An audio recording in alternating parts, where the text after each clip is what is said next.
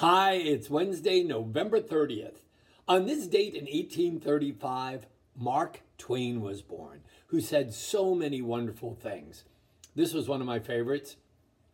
Architects cannot teach nature anything. We only have three more weeks of autumn, everybody. Get out of the house, go observe nature, and see how much you are inspired by her handiwork.